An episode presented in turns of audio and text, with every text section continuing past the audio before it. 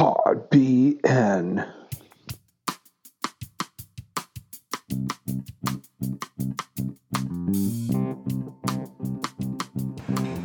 Hey Justin, What's going on? another beautiful day at Little Beaver Brewery. It's inside. It's nice. inside. It's nice. You don't want to sit on the patio today? no, I was thinking that when I was walking in. Uh, It's like the most miserable, uh, miserable thing outside. Like when it's just it's raining all day, dreary, windy. Yeah. What the heck? yeah, it, it just reminds me that snow's coming. Yeah. Like because yesterday, um, it was what forty plus degrees, sunny. Like I was like, this is awesome. And then reality check was today. Yeah. I mean, I would, I would definitely prefer snow to this too. Like just drop a few more degrees and give us some snow, man. But I just don't like any of don't it. like snow. Give me sunshine. well, I'm feeling good in here. I've got a, um, I think it's pronounced Wyzik. W e w y e z i c k. It's a new brew that they have. It's a Hefeweizen.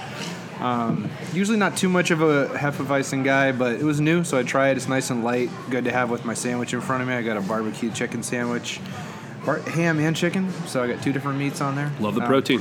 uh, Kelby would not be happy with me because he, uh, as he says, he doesn't eat things that poop. So I didn't. I didn't know that. I didn't know he was a vegan. I apparently do. So here I am enjoying it.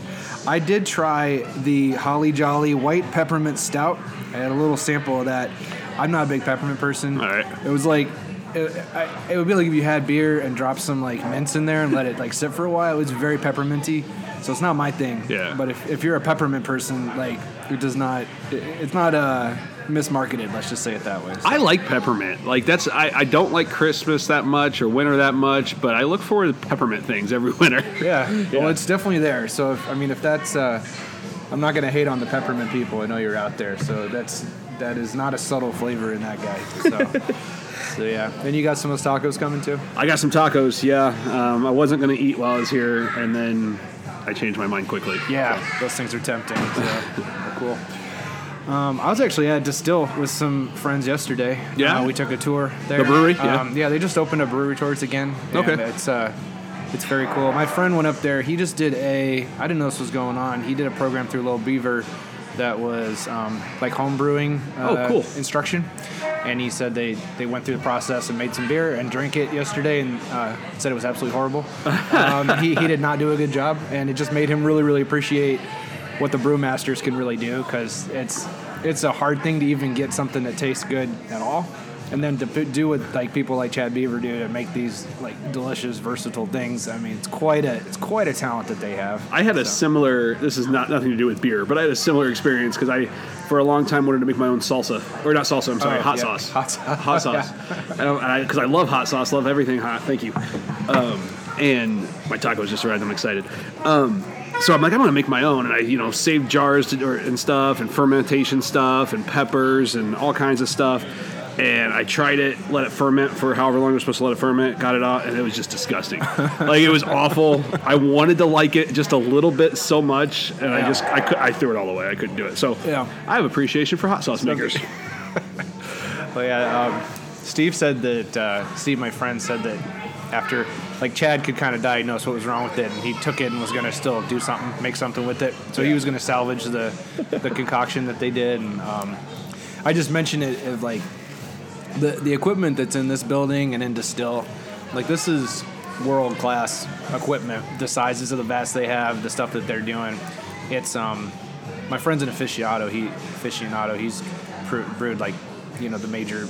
He's toured the major national Sure. chains breweries, and he says they got the same stuff going on here, and uh, just makes me so happy that there are these places that start here in the in the Midwest in McLean County and Bloomington Normal. They they grow. They're now distributing like all over the country, all over the world, and Destihl's ta- in this case. Um, I love seeing every time Little Beaver posts uh, that they're in a new state. Like that's always cool to me. Yeah, uh, it's like, yeah. hey, we just opened up this state or this state. that's cool. awesome. It's the kind of stuff that just makes me really love living here, and uh, it's a real blessing. And now So- Rivian, right? We're gonna start seeing Rivians all over the country, and we can say, hey, that was made in normal. I just saw my I just saw my first one in the wild. I saw one of the trucks in uh, on Veterans Parkway. Um, No, I, have been seeing him for a while. Um, there's one that goes. He's on Veterans about the same time I am, like 4:30 in the morning uh, at the gym. And then there's one, a different one that goes to my gym that I see quite often. So they're out there for sure. They're getting delivered. Wow. So I'm um I'm actually uh, really interested to see what direction that the city and the town take with housing, how to how to deal with that. Um, to my knowledge, I haven't seen anything in the agendas or news to indicate that there's any like specific discussion going on, but I don't see the vision coming from the mayors and the council of what we're going to do. And I'm very concerned that we're going to start going back to that ni- 90s um, development pattern. I mean, the stuff we learned about in the 90s is not really working great. Is the sprawling out, buying farmland, converting it to houses. Yeah. So I'm I'm really interested to see how that conversation develops if Rivian takes off like it looks like it's going to, and we need places uh, for people to live. Well, there's definitely a housing shortage, right? I mean, we- we're seeing that with the real estate market. We had Monica Bullington on a couple months back talking about that. Um, and, and I know, I mean, you and I both sit on planning commission, and we've approved some developments and, and uh, different phases and stuff. Most of which still considered infill, meaning that there's already infrastructure going out towards it, uh, even though it, a lot of it does kind of go on the outskirts of our infill. but I mean, I think it's a balance. Like you gotta, you have to be able to develop where people want to live, right? You can't force people to, to be in the center of town, um, but you also got to be smart about it and not cost the rest of the city uh, money, taxpayer money, to develop uh, something. Like make another mistake like the Grove, right? Yeah. Um, I mean, the Grove is a beautiful place, awesome for families. I see like they had an Easter egg hunt out, and like I always try to say that because I don't want to. It always sounds like we're crapping on the Grove yeah, nothing against the people who live there. it, it's just not a smart development decision, and we should learn from our mistakes. Yeah. Um, so yeah, it's, I think it's a balance. Uh, I think we need more. I don't know. I don't know what we need. I think you got to kind of let that market decide it. Um, let the people come and determine what they want. I think in the short term, more commercially, Rivian's going to be a positive on the west side, right? Some of those strip malls and those types of things out by the west side Walmart that's been sitting empty for a decade, Yeah. uh, decade or more. I think we should, we'll start seeing those fill up with, you know, restaurants and clothing stores and phone stores and all kinds of just retail stuff that the workers can be more convenient to go to um, when they get off when they get off work. So in the short term, I think some of that's going to be a positive for the city.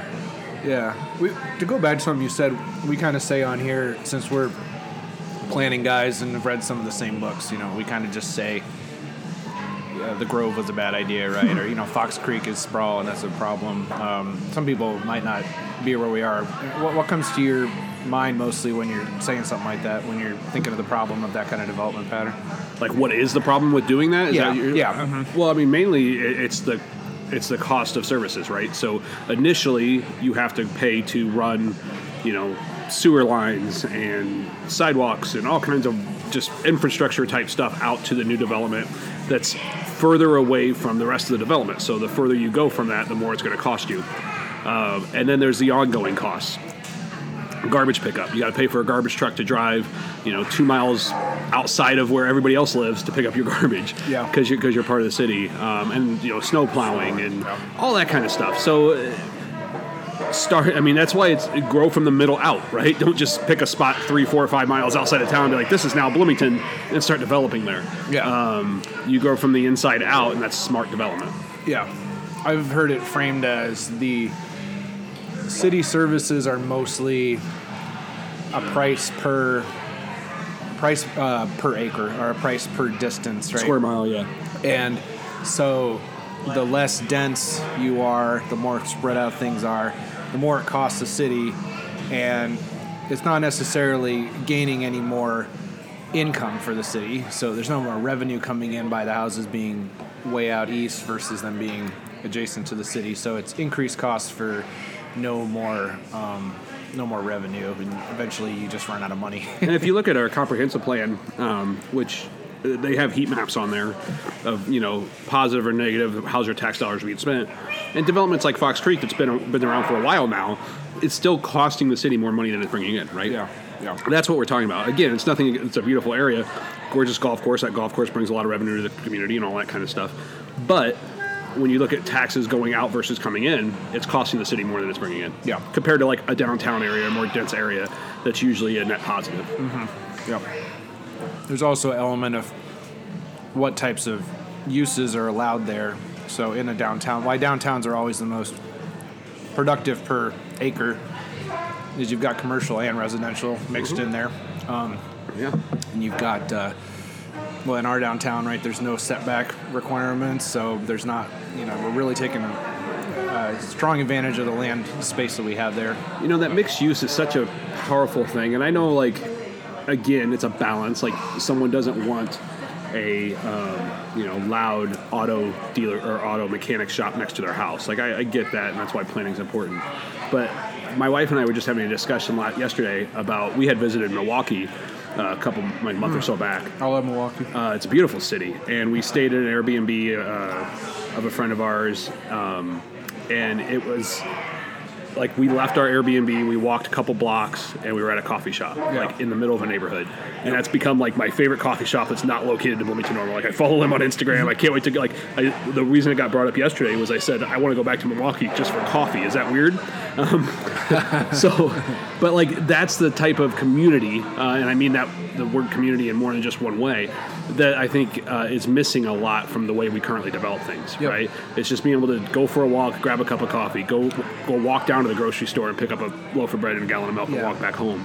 Like those those type of things, I think there's a desire for, especially with younger the younger generation. and to meet the people that you live around too. Like Yeah. I think about in, uh, like if I was going to do something out in Ireland Grove, think about if there was a coffee shop out there, right, or like a breakfast place, and um, you get into some of the resistance that they had in Normal around the.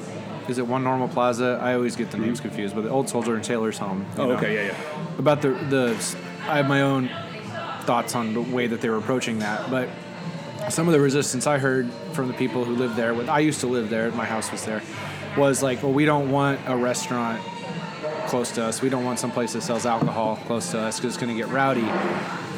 And I, I think it's unfortunate that it, what a, as a brewery is what was proposed because then you have an idea like, oh, it's a bar, it's going to be loud, it's going to be loud music and stuff like that. Whereas people can hear from the ambient noise here, this is a brewery. It has, is playing Queen, and people are eating downstairs with their children, so it's not super loud. Yeah. Setting that aside, I would have loved when I lived there to have some sort of gathering point where I could walk to some place and meet my pe- people that I live with. I didn't meet anybody there. I met my direct neighbors while I lived there. I lived there for three years. Didn't meet anybody else in the neighborhood because all we did was just get in our cars and drive somewhere else. Having a place to sit down and have a cup of coffee or breakfast or uh, gather in some way would be really great for any of these subdivisions. Um, so Yeah, I, and I would River- love to see that allowed. uh, the little community that we stayed at was River West uh, in Milwaukee. And yeah, I mean, they had, I don't know, a couple, two or three, uh, like breweries, small breweries. It wasn't as big as uh, Little Beaver is, but small little brew pubs and things like that just spread out throughout the community. But the houses were gorgeous, good, high selling price, like you know, bringing in a good tax base, not super uh, spread out. You know, it's fairly dense, Yeah. um, smaller yards type thing, but just a great little community. And I mean, so much so that it attracts people like us to go stay at Airbnbs there. So, so uh, uh, bringing in outside money to your community is also a, a thought when you're when you're doing those types of developments. So, Yeah. yeah. I mean, it's a middle ground. It's seeing what people want, but it's also just not writing it off like I want a big yard because we, you and I have seen this too, right? Like someday, hopefully, the area around the Grove is going to get more developed. Yes. You and I say that, but I promise you, there are people in the Grove that are counting on it never happening. They moved there because they like the empty, you know, field behind them, but they didn't buy that empty field. There's someone that owns that that's going to want to sell it and make a profit. And when that happens, they're going to be mad because we've seen it. Like we've seen people come to the planning commission go, "I bought this house specifically because there's no one living behind me." It's like, well, things get developed. um, So, so yeah. I mean, it, if you want a big log, you know, big land uh, with no one around you, buy a lot of land. Yeah. That's the only way to make sure that doesn't happen. Yep. I was also driving around West Side. Um, my wife started working at Bent Elementary recently, so I met her for uh, for lunch. Bent's over on the West Side. So when I was driving around, I was looking at all these beautiful houses that are out there. Um, a lot of them in states of disrepair, and I was trying to figure out. Whenever I'm driving around or walking around, I'm always trying to figure out how how are these things coming to be, right? They, they don't not as much happens in the city just by chance or just by quote unquote market forces as it seems like it does. A lot of it is the result of decisions about planning and investment and things like that. And so I, I get that the public part, right? The, you know, the quality of the roads in one place versus another. You know, that's that's a city that's a city decision. I was trying to figure out like the private properties, why are those not better taken care of? One thought that occurred to me is that if you have someone who has, say, two hundred thousand dollars in their budget to buy a house with, two hundred fifty maybe something like that. Um, what's natural for them to do then is go look at new construction, get a get a less than ten year old ish new construction house that costs that amount. If those weren't being subsidized in the way that they are that we just talked about, then instead that person might say, okay, well I've got two hundred fifty thousand dollars for a house. Here's a house that's kind of in need of some repair. I can get it for a deal for 150, and then I can dump you know 75,000 of improvements to this. I can paint it. I can fix that window. I can get the yard fixed up, and like the way we the way we have grown disincents that type of thing as well too. And so then these things end up falling into disrepair to the point where now it's like a real challenge to like fix the roof and the steps and the railing and the inside and the, replace the water you know and then all at once, yeah. yeah you got to do it all at once you're not like gradually um, people aren't like gradually improving the homes that they're in and, and moving on um, I think it's also pride of ownership, uh, and, and it's a reflection of some of the city's decisions on where to spend the money on it, infrastructure improvements. it definitely sends a message about what areas are worth spending your time in right Yeah, I mean, I lived on the west side for um, 12 years, uh, something like that, uh, over 10 years. And I can tell you the entire time I lived there, I had to mow my sidewalk. So, and, and, and you go to the east side, that's rarely a problem, right? yeah. Um, you know, someone with a handicapped accessible and a wheel- wheelchair or a walker would have a real tough time going down some of the sidewalks when I lived there on the west side of Bloomington. Um, you know, uneven, broken, all kinds of stuff happening. And that was 10 plus years I lived there. Now, it just uh, maybe they did this on purpose, but within uh, six months after I moved there, I started seeing them redo some sidewalks. Um, but I don't know how far they got in that and how much of it got improved. Um, but I think that does something too, because when you have to, you know, literally mow your sidewalk, or you have cracked sidewalk, or, or dead trees in the parkway, or whatever you might have, um, huge potholes in front of your house, um, that kind of stuff. It's not a good big incentive to also make sure your yard stays mowed and your bushes stay trimmed and your shutters stay painted, right? Yeah. Like, Yeah. like it, you can only do so much as a homeowner and it still look like bad around you if, if the city's not taking care of it too. So I think it's about again I'm using the word balance again overused today, Yeah. but but yeah I think it's a balance between you know a give and take between the city and the private sector. Yeah. Yeah, It's very interesting, and there's no one.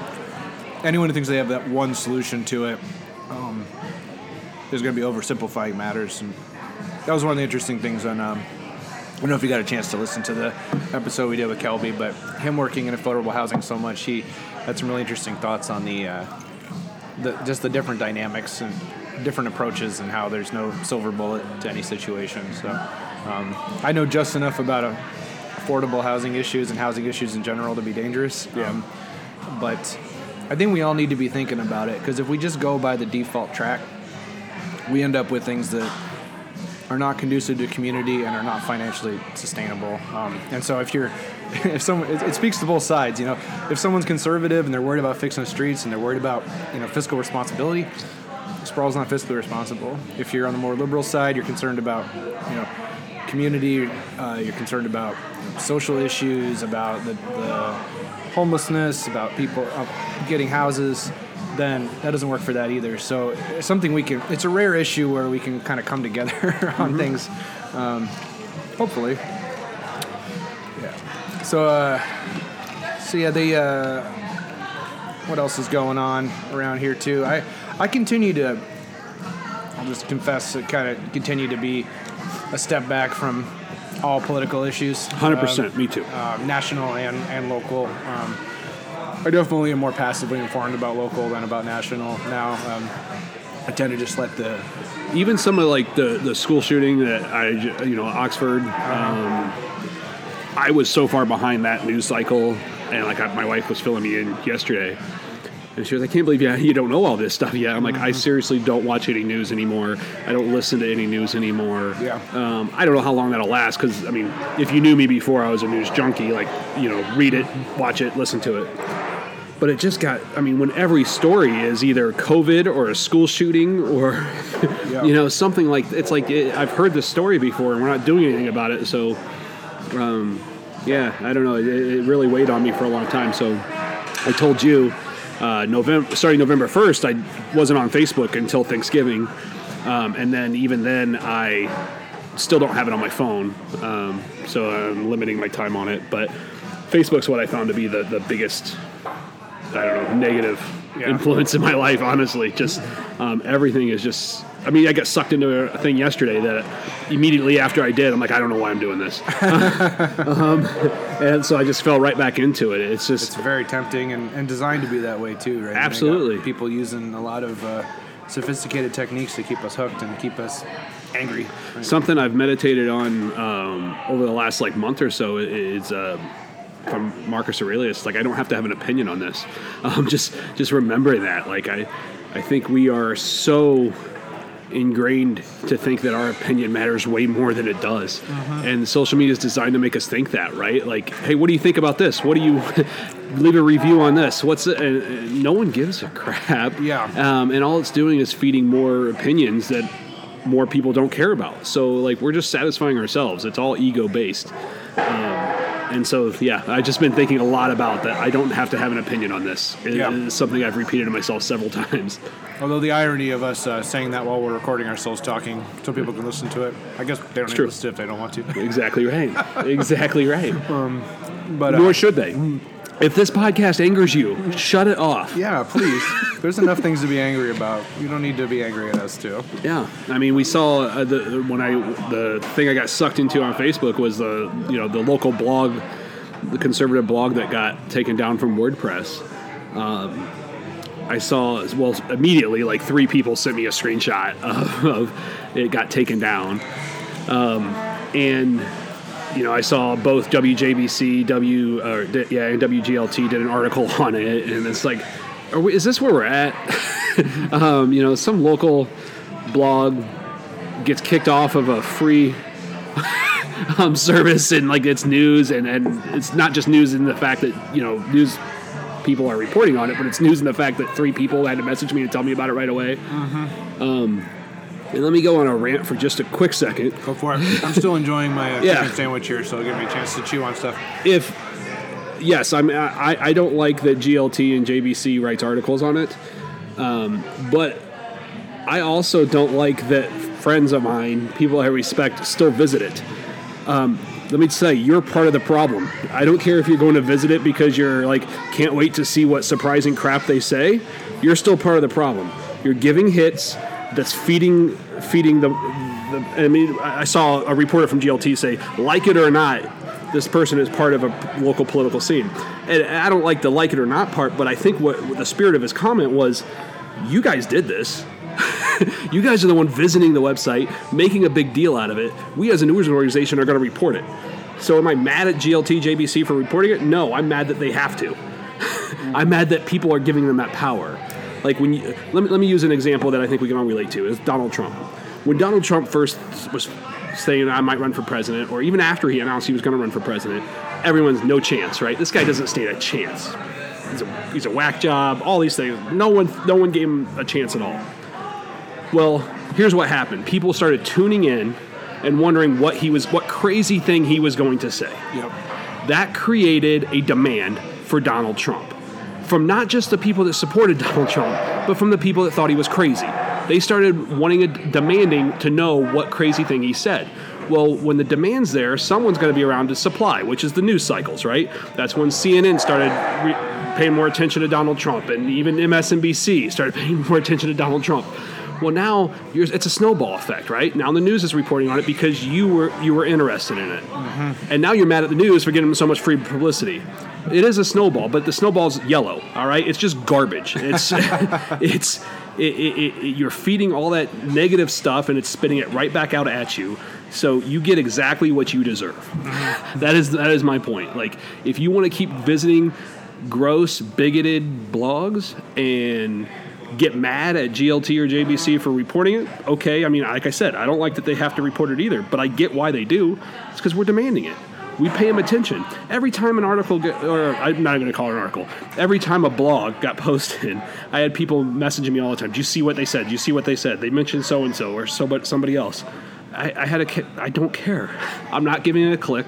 I'm not clicking on the site because the more clicks they get, the more power empowered they get, it's just ignore it. Ig- mm-hmm. I mean, ignore it and let it dwindle down to the 12 people that actually believe that crap. I guarantee you more people go to that stupid blog that disagree than agree. So the power is coming from the very people that don't want it to be there. Yeah. Stop it. I see You're part you're of the problem.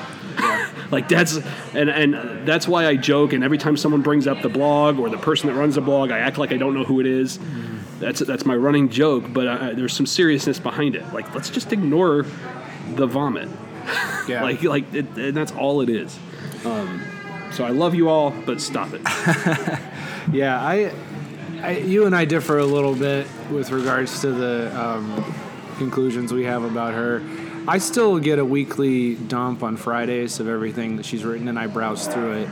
I do it because I want to know, for example, especially as the chair of planning commission, if there's something coming up on the agenda and uh, she's trying to rally people to come and speak to us, I like to kind of be prepared for that. Um, I do the same thing for my wife who's on the library board. You know, if there's there's rumblings of like people are gonna people are upset about something that's on there, it's it's good to kind of have a pulse on things that are outside of my, my bubble. So I do it for that reason. It's probably like five to ten percent of it. I think there's probably somewhat of a point. It's really hard to sift through to see what the point is on that, and I get tired of trying. Um, I have friends who are uh, on the right who uh, don't have as much trouble sifting it. I think because she ridicules more people that they don't like anyway. For me, it's like ridiculing people who are I know or my friends or you know aligned with me politically or agree with me. So it's harder and more like troublesome to weed through to find that good stuff. Um, but like do you, the supply and demand thing is still there. By by by Yeah. getting the the news, you're feeding into it. I mean, let's use us as a podcast for example. The only reason you and I do this is because we get a couple hundred people to listen. Uh-huh. I mean, it's not like we're making money at it. It's like a couple hundred people want to hear us BS for an hour. because I enjoy getting together and talking to people. yeah, exactly. like like ultimately the reason. like we've always said, we were going to be having these conversations with people anyway. We might as well record it if people are interested. Yeah. Though, if we stopped, if if suddenly we started getting ten downloads, we might consider is this really worth it, right? Yeah. And so, like, that's what we need to think about with with some of this negative crap that's out there too. Is like, is this? Are we just doing this to to perpetuate more negativity and vile into our world that we're complaining about? It's like you were creating your own mess. Um, you know, it's it's the equivalent of me going, "Hey, this tasted like shit. Try it." That's what people are doing when they Milk sit. is spoiled tasted. Yeah, when, when, when they send me a link and say, "Did you see this?" That's the same thing. This is going to cause you a lot of like anger or sadness or whatever that negative emotion is. Try it. like Yeah. no, no, stop, stop giving me that crap. And I don't know. I, I've, I've been saying the same thing for a long time, but it just recently got brought up when her site got, and I guarantee you she'll put her site back up on somewhere else, mm-hmm. and this is going to continue. I mean, just because I think it was WordPress, or, or is that the one? Like, Yeah. just because WordPress took her down, like you can't stop. Like if MSNBC stopped, you know, covering Trump, there's a lot of there's Newsmax else and would, there's yeah. somebody else, right? So, but I will say uh, something I do find interesting about it is the fact that WordPress would take it down um, based on based on what was in the uh, GLT article without giving reason for it bringing down. That does concern me from the standpoint of um, just if if I had a website that I was using for a reason that I was passionate about, and suddenly it was taken down and by the provider and they didn't tell me why, um, that is troubling that they have the power to do that in that way.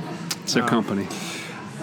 You, you, I mean, you wanted you wanted that. Yeah. Like that's the rights issue, Yeah, right? It's a private company. I I get tired of, of those. I said this in a comment. I get tired of those most privileged claiming victim all the time. Like it's it's yeah. Maybe a better example. I've heard stories about people who sell their stuff on Amazon, and then um, something happens and they're not allowed to sell their stuff anymore, and they're not given a reason why that was a problem, and they can't. They don't really have an avenue for recourse. There's not an appeal process, and Amazon being so huge in the space, being taken off that can destroy a small business. I guess maybe the response is there's risks of using that distribution channel, and they get to do what they want.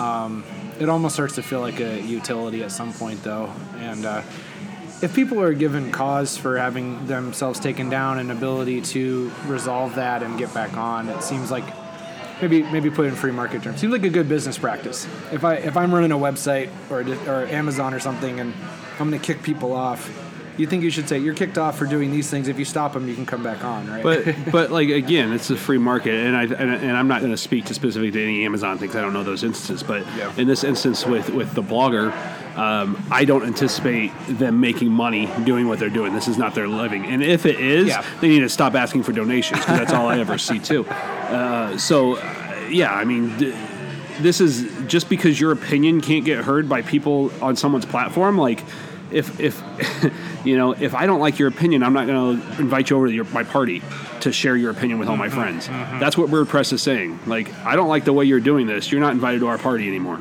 Um, go find a party of people that want you there. Yeah, and there definitely will be ample opportunities and locations to do that. And there's some market comprised of people who are genuinely interested and people who hate view it too. Yeah. Um, I've, I wonder about that about a lot of political shows like Rush Limbaugh when he was still around and Fox News and well, I wonder whenever I hear Fox News is the one that um, most people watch.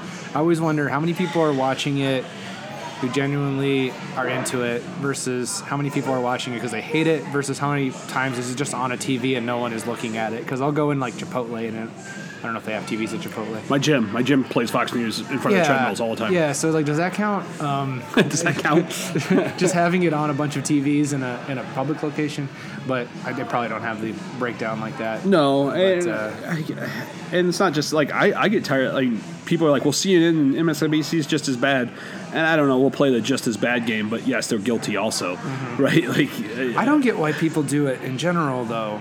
Like I, I hear people, and I think they're like boomers and Gen Xers more. may- Maybe millennials are different, but people who tune into the nightly news every single night because they like need to hear what happened. Like I want to hear what important thing. Here's the thing: uh, you just mentioned nightly news, so I'll, I'll, I'll Yeah. if you actually listen to the ABC, NBC, uh, CBS nightly news, it's pretty good still. Okay. it's pretty like I mean, for the most part, fairly neutral. It's the cable news. It's the CNNs, MSNBCs, Sure. Fox News is like they're the ones that just went off the rails. Uh, CNN, this is my opinion, were stayed neutral the longest. Like MSNBC came around as an answer to Fox, right? Like Fox is the right, MSNBC is the left. And then I think CNN just saw like the money they were leaving on the table by not having opinionated anchors, if you want to call them that. Yeah. Right. And and so that's why they started playing the game also. But the nightly news ain't too bad on, on the local things. I mean, you, you still have to have an educate, uh, you know, be able to decipher what information for yourself.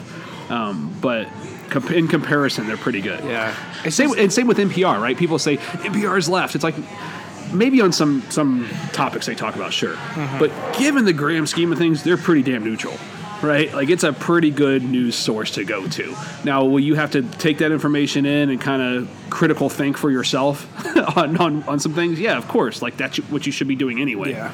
NPR, I think, is. Um, I used to consider them like 100% neutral and was confused why people thought they were liberal. As I've grown to understand the conservative perspective more, I see it more why um, NPR is accused of liberal bias. What I would say is, I think it's. I think it is a program that's largely put on by people who are liberals, and so they're speaking from where they are and attempting to be unbiased from where they are. But when you kind of like get out of the bubble more, you see like there there's just subtle things that clip in that that come in like I'll put it this way: it's, it's it tends stories tend to be told from the perspective of the victim in the situation. So like, there's an oil spill. They're going to interview like a bunch of farmer, a bunch of like shrimp farmers about how they can't shrimp farm anymore.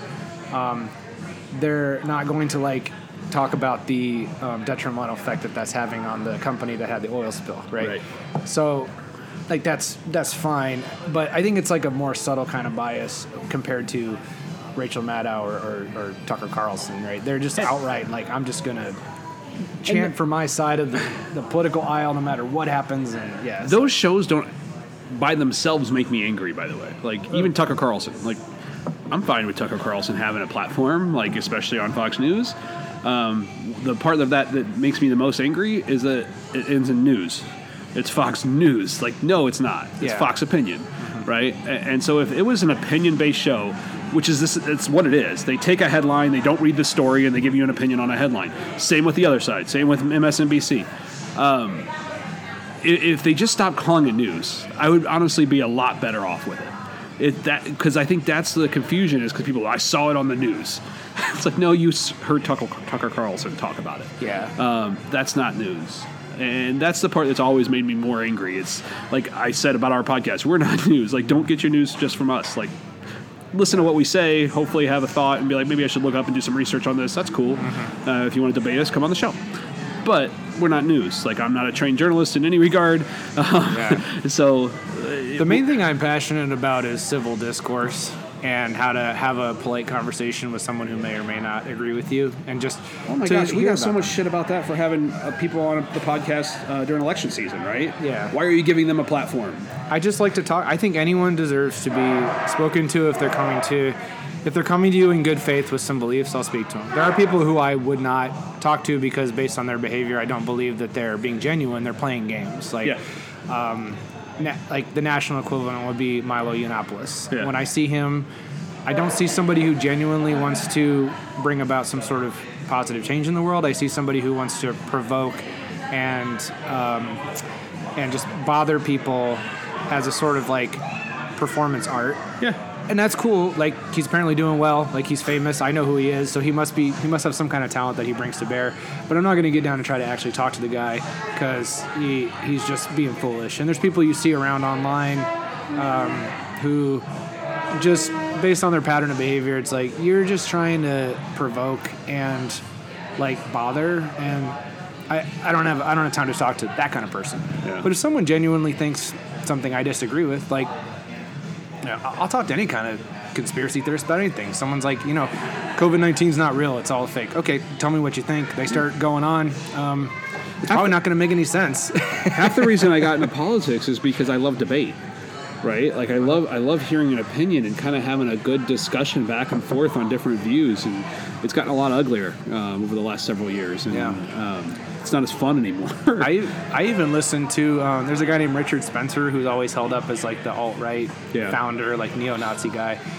Um, I found an hour and a half podcast where he was being interviewed, and I listened to it, and I could say after listening to it, the guy has 100% zero ideas. Like he has no substance, he had no ideas, and the interviewer was actually he was a conservative guy who was trying to like kept trying to ask like, you know, so what is this movement? What is it about? Richard would be like, well, this movement's great, it's growing, we've got so much support, we're doing this and we're doing that. Okay, well, what would be the, like, what is your movement about? What are the principles? Like, well, we're just about like taking pride and like the energy is great and we've got such such great enthusiasm out there. It's really the start of some really great things.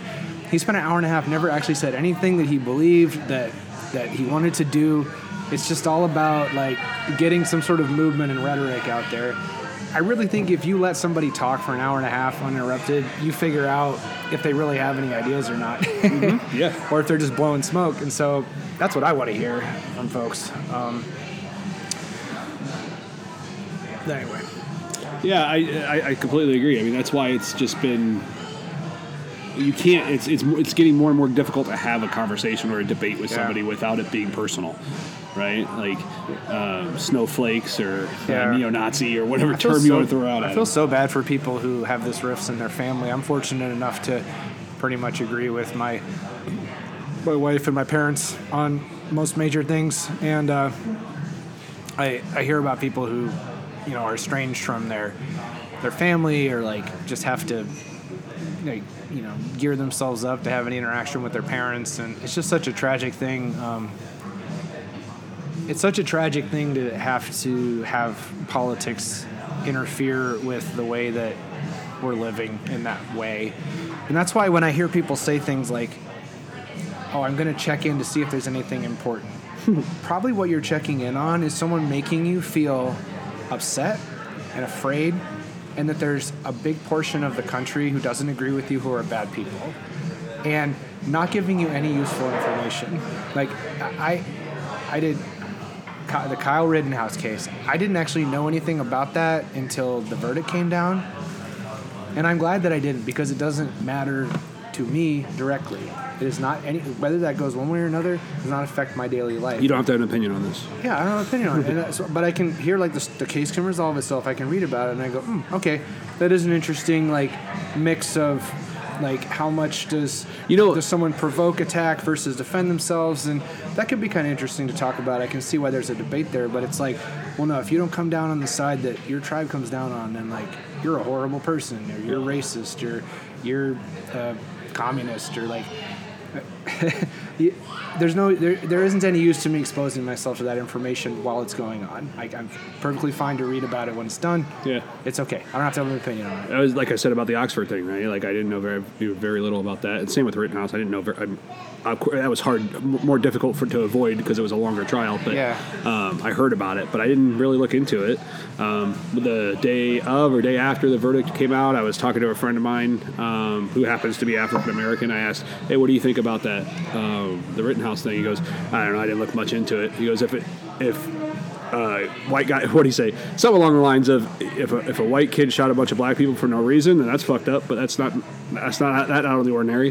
He goes, if that's not true, then I don't know. I'd have to get more details. Like very balanced way to look at that, right? Like I don't know. I don't know. I don't have enough information. When I've seen things too about how paying attention to the news is kind of a even a position of privilege too, because um, people who got are low income, you know, living hand to mouth. They don't have time to like mess around with their opinion is on some case in some different state, right? They're trying to like take care of their business and like that. The ah, I wish I remember the number. My friend always treat, teases me that like I'm really bad at trivia, but I know when trivia is there. It's like I have a good ability to identify trivia, but not remember the answer to it. But it's something like the average person in the United States pays attention to the news for five minutes every week. Yeah. And then there's people like you and me who have the free time and the leisure to go and like scroll Facebook for two hours and have some sort of abstract conversation with someone about gun rights versus individual responsibility versus concealed carry. Like, how, how nice for us because we're not worried about like paying our rent and getting our kid to the school the next day because we our childcare fell through and we got to be at work. You know, like I. I when I there's a little bit of guilt I feel the more I think about how this this hobby that I have of following the latest uh, latest going on with things. I feel differently about local politics because local politics do affect what's going on. I mean, there's talk about the library, right? And you have more of an impact, right? Like my opinion on the library, if I wanted to go beyond my opinion and have some action behind it, would have more meaningful impact than my opinion on the Rittenhouse case, for example. And you can Um, actually talk to the people that are doing the thing. So it's Yeah. like, I have a strong aversion to the library expansion, theoretically. Okay, well, I can talk to, uh, I can talk to Julian, the president of the library board. I can talk to, um, I'm stalling because I'm really spacing on Jeannie. Yeah. Jeannie Hamilton, the library director who was on the podcast a year ago. Sorry, Jeannie, for forgetting your name. I mean, you can go and just like set up a meeting and talk to them. You can talk to the council members who agree or don't agree with the thing.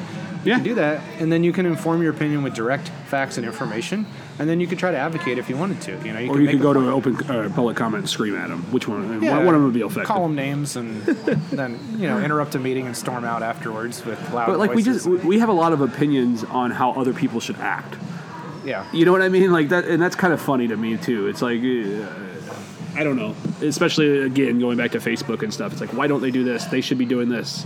Um, I, I'm, I'm reading a lot of Stoicism, so all these quotes are coming in my head. So I don't mean to be overbearing with it, but like, there's another one. I think it's also Marcus Aurelius who said something like, "Don't worry about what a good man should be; just be one." Um, And I, I think Mm-hmm. Yeah, I'm take- reading. Uh, I'm reading um, Jordan Peterson's second book. Yeah. he has one about uh, rule about like get your house in order before you criticize the world. Yeah, Like it's it's fine to say like all those people are doing stuff wrong. Okay, like that's that's pretty easy, right? Especially when you just make up people. Just they, they, They, right? yeah. I always listen for they. When people are on a, myself included, on a diatribe. You know, they should do this, they should do that. Who's they? Who are these they you're Yeah. mad at? Um, you know, as, on the other hand, my house is my responsibility. Like what I do first thing I wake up in the morning, that is 100% within my control. Well, I have three young kids and some pets, so maybe 90% within my control. but, you know, I can do that. I can choose if I want to expose myself to like positive ideas, uplifting ideas, encouraging ideas, and build myself up that way, or if I want to pay attention to things that are filled with resentment and negativity, my life course is going to change based on that. And then everyone I interact with on the course of a day, I mean, I, I probably interact with on a regular day, 50 to 75 people, right? So the way that I, the way that I'm presenting myself and handling myself in those interactions, that moves them towards me in some little way, right? So if you think of like scale zero to 100 with the level of like positive energy you're bringing to a situation, genuine positive energy, right? I mean, you can fake it, right? Yes. You can be like, I'm just Many gonna pre- pretend like I'm not sad, pretend like I'm not depressed, whatever. But you come in with like a 75 level of genuine positive energy. If they're at a 50, maybe they're at like a 52 or 53 when they leave, right? The same way you go the other way. If you're coming in with a 25, you're dragging them down. Yeah. So that that to me is like the influence people need to focus on having is I'm going to present myself and make certain actions and behave in a certain way, and then the, the people that interact with me, they're going to get a little bit better, or a little bit worse based on that, and then they're going to further go out and have you know that that cascading effect out into the world um, with diminished impact, right? Yeah, yeah. But I, I, there's just like not another option really. The more I think about it, that's the only thing Yeah. you have to do. yeah, I mean, my, this goes along with just negative rolls into more negative. I mean, my my attitude, mood, I don't know, whatever you want to call it, aura, has significantly improved since I got away from Facebook as much, uh, which I kind of always knew it would, but I kind of lied to myself too. Um, and this is not a bash on social media. Social media is not going anywhere. I'm still more active than most on Instagram. What's a tool, right? Yeah. It's a tool you can use, but if you don't control your use and be deliberate, it's going to control you. yeah, and, and Facebook is just it's it's seriously a magazine of everyone's opinion. and I'll be honest, I don't care about most of your opinions, and mo- most of you shouldn't care about mine. Um, my opinion's just in you know a shinier piece of garbage than somebody else's. Yeah. yep. I was talking to my son about like dumb stuff that I he's in junior high now. I was talking about like dumb stuff I did in junior high and high school and how glad I was that we didn't have digital storage of most things at that time. Because I did some really stupid things. Yeah. And um, we also took some pictures that were not pictures that I would want to see again, but they were physical pictures. Yeah. so you just could rip it up and throw it Burn away, it. then it's gone, right? Yeah. um, I could say a dumb thing, or even like, like, ma- print out a dumb thing and put it on my locker at school, and if if someone didn't like it, it got ripped down, or I could rip it down, then it's all gone. Like the Right. fact that everything they do now from such an early age is stored and and brought forward forever. It's man, that's embarrassing. Because I, if anything, gives me humility is to look back on. So I'm 37 now. What I think and how did I think and act when I was 27 Yeah, versus how I do now. There's a lot of things that I'm glad I improved on. Yeah. And then to realize when I'm 47, I'm going to feel the same way about right now. So that's not to say don't express your opinions, don't express yourself, don't try to take action, but have the humility to realize, like, man, I could very well be wrong about something fairly fundamental here. I think you touched on a lot of stuff. Like humility is a good part of that. I th- I also think it's self awareness, um, knowing where you are, where you can be. I think patience is in there too, right? Like realizing that ten years isn't that far away. Um, look how much you've changed in ten years, and where you're going to be in ten years, and how much can change in that period of time. Um, yeah, I mean, it, perspective is a big is a big deal that a lot of people ha- lost. Like they don't have any perspective of time. Um, and where they are and what can happen in that time. So yeah, Yeah. that's interesting. And social media makes you feel like you're so much more important than you are. Yes. Oh. Like I said earlier, they make you think that your opinion matters. They make you think that you know people give a shit what you eat for dinner. Um, I- yeah, I mean, and it's I'm not I'm not bashing it. I'm just like you have to be aware enough to know that it doesn't really matter. Yeah. Like for a while my uh, my banner on what's that what's that even called on Facebook? Like the big Cover picture that you picture get or whatever. cover picture, yeah, was a guy sitting at his computer typing and he said, Honey, I'll be up in just a minute. Someone on the internet is wrong. Yeah. Like yeah. I, I, find myself like carefully wording some statement and then going, you know what? Like it's gonna do anything anyway. yeah, well, But there are there are times I do interject. To be fair, um, one of the issues that really got me riled up lately was the death that we had at uh, up in Normal. Yeah. Uh, you see the coverage of that? yeah, And to me, just such a tragedy. A, a tragedy in particular because again, from a planning standpoint, from a transportation standpoint, you know those roads are dangerous. You know that that's going to happen. And I've made that statement. I made that statement publicly when we were talking about when the planning commissioners are reviewing the plans for the Empire and Veterans Exchange. Yeah. As long as you have large roads where cars are going really fast in the middle of cities, you're going to kill people. Mm-hmm. That's what's going to happen. And like, if the argument against it is like, well, if you don't have those, then traffic's going to be congested. Okay, I agree with you. Tra- but congestion just means cars are going a little bit slower. So you know, if you're, if you're, able to go like 35 instead of 45 for like the two miles that you're driving, calculate how much time you save by doing that, how often you do it. That's the trade-off you're getting for occasionally killing and hurting people. I mean, there's accidents on veterans all the time, even if- even don't hear about them. And so just realize that that's the trade-off that we're making.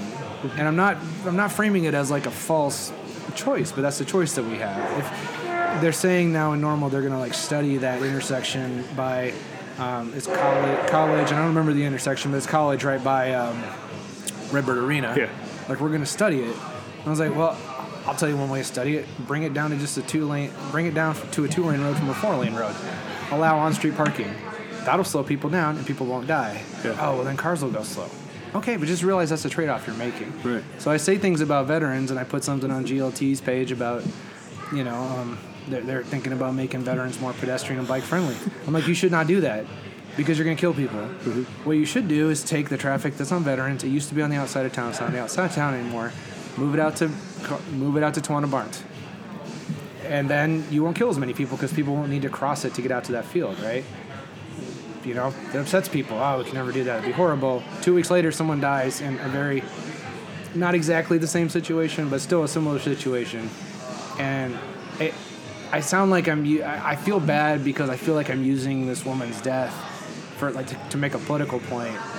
It's, The fact like that a- it's political is disturbing as well. yeah, it, it just the indignation to me that, and then the, the excuses that are given. It's like, oh well, you know, well they built an apartment complex there, and there's a lot of people walking, and there's distracted driving, and you know, students aren't looking when they're crossing the road. And you see all these things. It's like, yeah, man, the people who made the street knew it was dangerous. They knew they shouldn't have been crossing there, and, and they put a crosswalk, and someone's going to get hit on it eventually.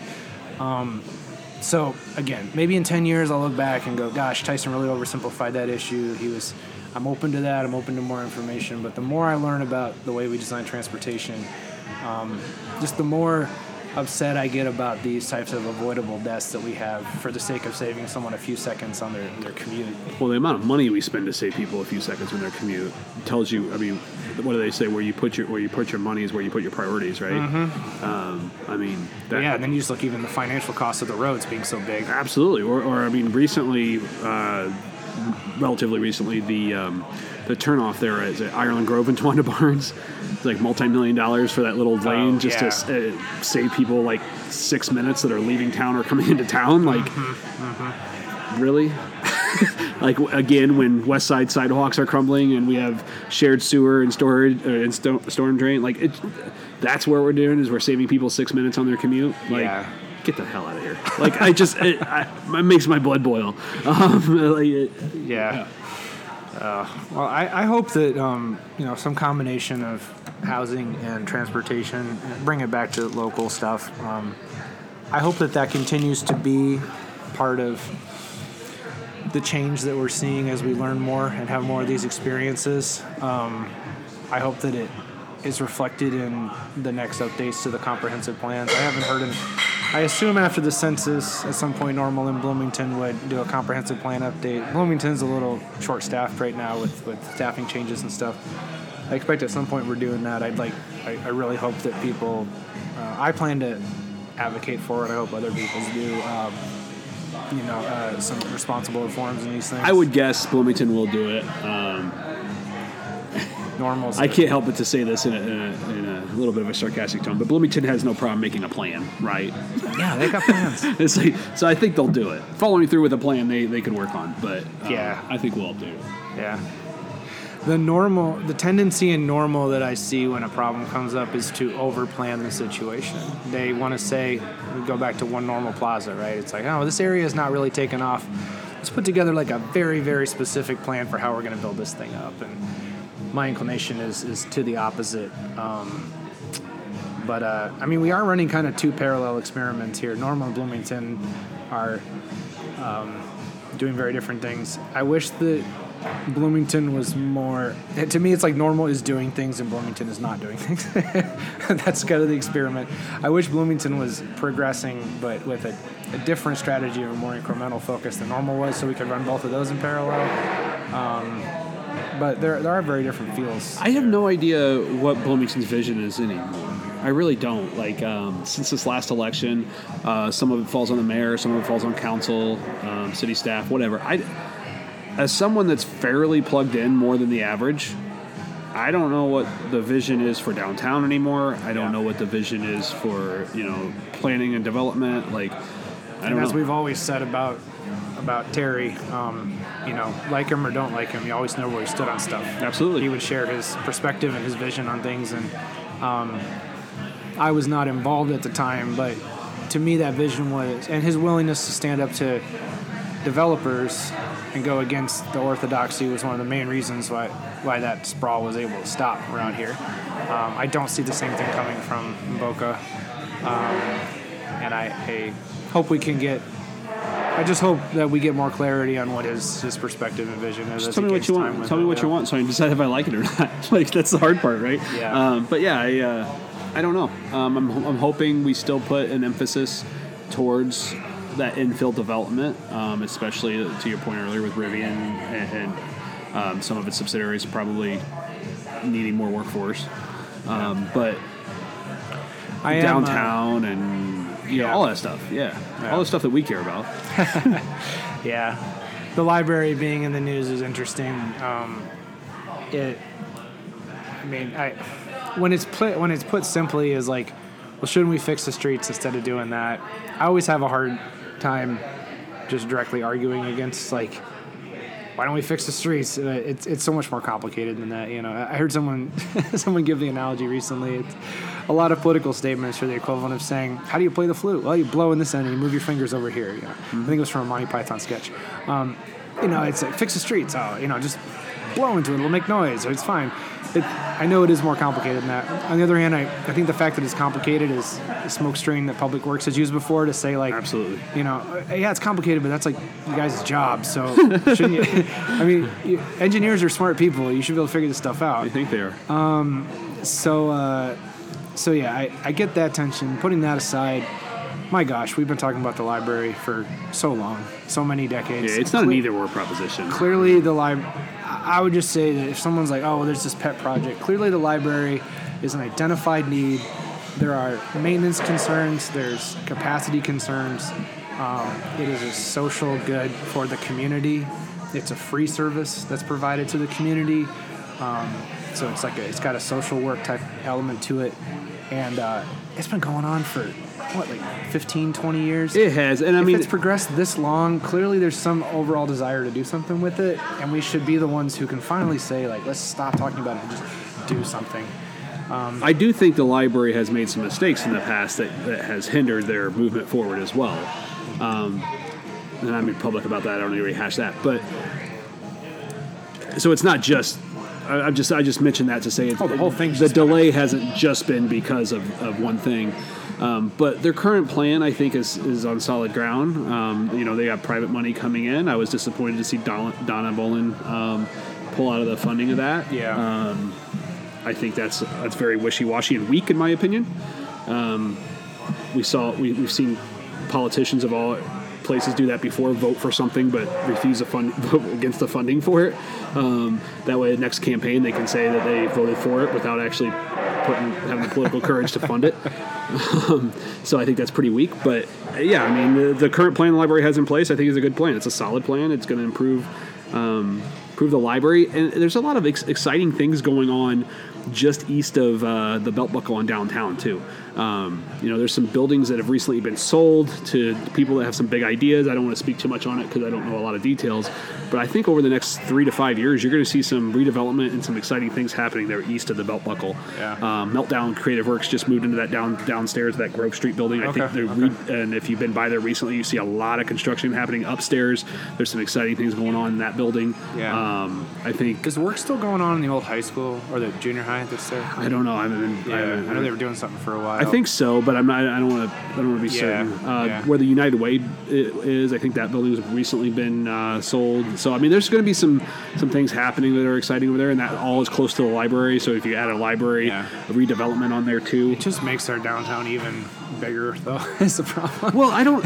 I think if you remember from our uh, from our plan, like core, outer core, Yeah. and I think that outer core is good. I think it's still walkable, but there's more parking available, like in storefront parking available. Like you could park at the library to go to the library. You could park Yeah. here at the parking lot in Meltdown to walk into Meltdown. Like that's needed outside the core. Now we need more work in the core, and I completely agree with that. It's kind of it's kind of sad to see so much happening right outside of it without the work going inside of it.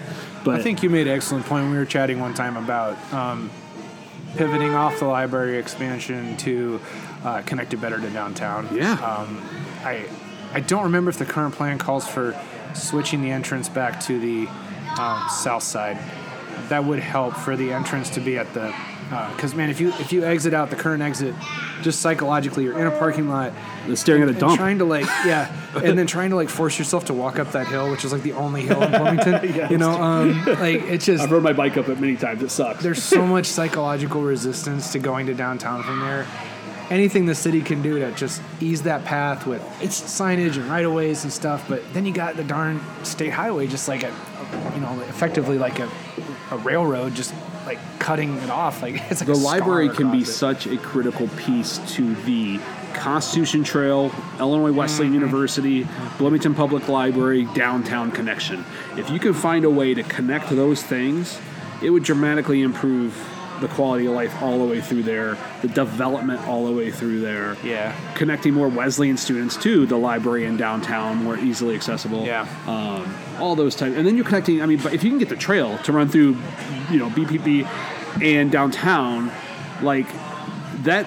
That, that's connecting uptown to downtown Yeah, in a more in a more pedestrian friendly way, right? Like that's just such a huge improvement. So I, I hope someone with more power than me is thinking about those things. I hope so. Yeah. More um, bringing it back to more personal stuff again, so we're not being too hypocritical. Um, what kind of stuff you've been doing for personal development recently? Uh, You mentioned stoicism a lot. Yeah, so uh, we talked on the podcast. I did the 75 hard that ended in uh, October. Um, and part of my journey at 75 hard was creating a really sound morning routine. And I stuck with that since I ended 75 hard. So, uh, you know, I wake up 4, 4.15 every morning. Um, I read uh, for about 15, 20 minutes every single morning since August. Um, haven't missed a day since then. A lot of that's been stoicism. I, I got my book list. I could tell you what I've been reading. Um, but go to the gym. Uh, get you know, I have a half gallon of water down by 7 a.m. Like all those just little things that like you always say. I need to drink more water. I need to read more. I need to exercise. I have all that done by 7 a.m. so that I feel pretty good about my day. So that's that's something I've been focused on, and I'm going to start. Um, we can talk about this on a different podcast, but I'm going to start the next phase of 75 hard on January one. Um, so that'll be even even more so.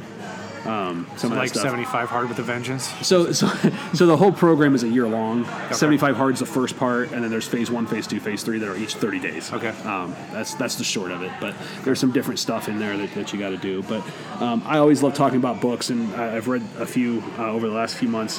One, we mentioned Stoicism. If you're halfway interested in Stoicism, but it intimidates you, I'd recommend Ryan Holiday's books. Um, Eric Rankin, guest on the podcast, introduced me to, to Ryan Holiday, and his books are, are easy to read, relatable to current. Like it's not like you're reading ancient philosophy, but you kind of are, and it's really cool and interesting. So Okay. I have now read like three or four of his books. Is there one you'd recommend for people to start with? Yes, um, if you're starting, the obstacle is the way. That's the one Eric loaned me uh, first, and that was the first one. And I've read, like I said, three or four since then, and the rest of his are on my Christmas list to my wife. So, so I hope to be getting some of those too. Um, but just really a great introduction to some of the thoughts and philosophies that's been around uh, for hundreds of years, which is which is cool. Is there something in particular like that's really that you could share that's really resonated with you, an idea or a, or a I've- method? I mean, I've mentioned a few. The, the, I don't need an opinion on that. Oh, that came from there. Yeah, I mean Yeah. that that's that's from I mean Marcus Aurelius, which Ryan Holiday has as you know that's one of his favorite uh, Stoic philosophers, but uh, just those little things that you like. I say meditate on, and I don't mean like I'm sitting crisscross applesauce on the floor. I'm, I'm thinking like I read it and I just have to take a pause and be like, what does that mean? And I think about it, and then I find myself practicing it throughout the day, right? Like thinking, oh my gosh, I don't have to have an opinion on this. Like something that might anger you right away or something like that. It's like, no, I don't need to let that interfere with my life. Um, and then some other stuff like Memento Mori is a super popular one that you know people talk about all the time. Um, it, it essentially means it, that you're going to die, and knowing that you're going to die, not in a morbid way, but knowing that you're going to die, live your life like you know that, right? um, so like in in the micro, like we we might think about like friends having a conversation and, they say, "Hey, did you hear about you know Pam got diagnosed with cancer? Oh my gosh, what would you do if you got diagnosed with cancer?" Well, the reality is we all have cancer in some degree, right? We're all we all have a, a terminal diagnosis. We just don't know when. And so live your life accordingly. And that's the, idea behind mem- memento mori. And so the, just some of those things that I think about, I write about, they come up and I practice them throughout the day. Um, it's just super interesting to me. So Yeah. it, it gives you kind of a more calming way to look at life and a freeing way to look at life, I would say. Um, gives you some permission to not think about things and to put energy elsewhere uh, without feeling guilt.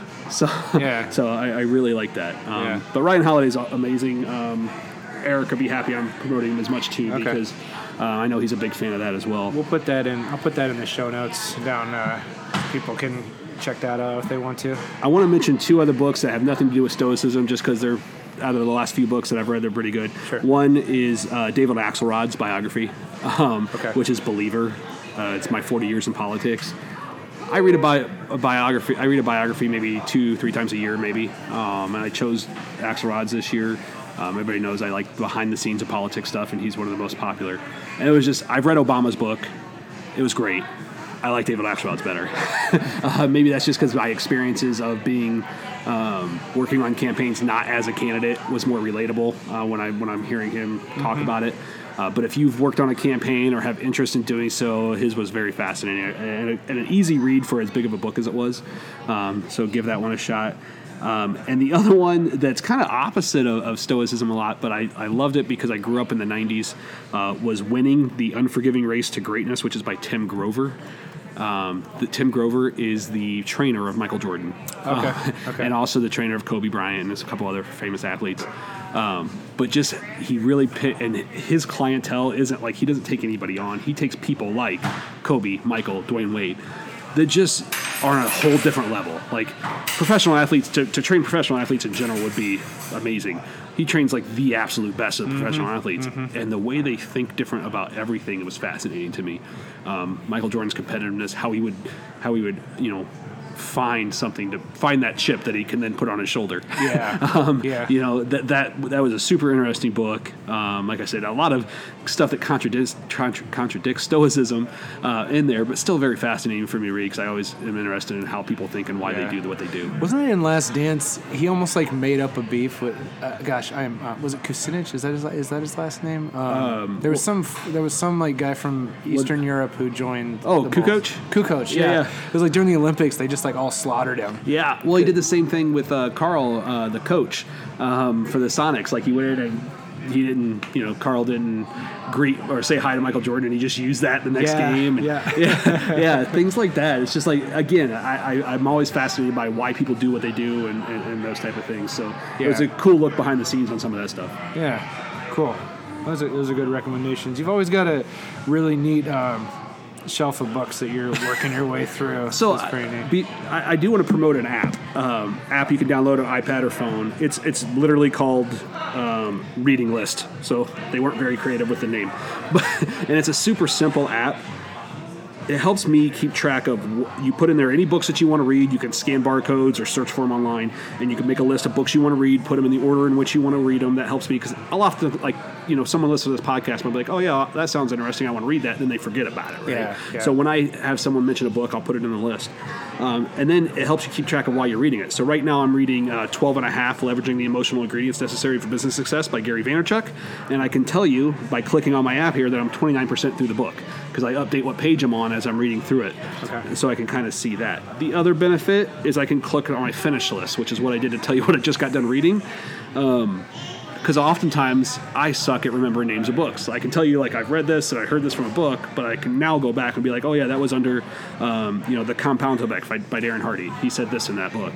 That's a book I think you would enjoy. So it helps keep track of what you've read, what you want to read, what you're currently reading. Um, it's just a simple, simple app that I've really fallen in love with. So Yeah. Yeah, very cool. Um, you still what gym you going to these days? Uh, still at Crunch. Um, so I've had a couple surgeries and stuff over the last couple weeks. So I ended 75 hard in October, and I had a couple minor surgeries. So I, I was, I didn't miss a day of working out if you count like a half hour walk as a work workout. So I, I'm proud of myself that I didn't miss a day. Um, but also hasn't haven't been going as hard as I probably was before. Um, again, I'm starting the next phase January one and I'm excited to do that again. It's going to regard uh, contain those two workouts a day again, and and I've probably gained I don't know five pounds back since I quit 75 hard, which was expected.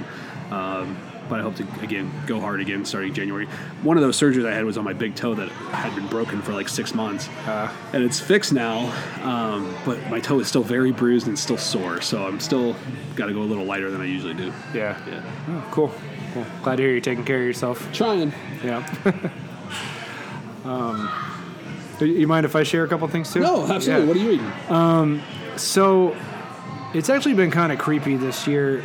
It's like, you ever have one of those times when the same idea or problem just like brings itself, hits you in the face with it over and over and over again? Yeah. Um, you know, as a religious person, I see it as God trying to send me some kind of message, and me being uh, too dense to pick it up at first. But gosh, starting this whole year, uh, maybe even going back to the beginning of the pandemic, there's there's been all these things about what truly motivates you, and um, I, I haven't had really good language to talk about it until this recent book that I've read um, called Positive Intelligence.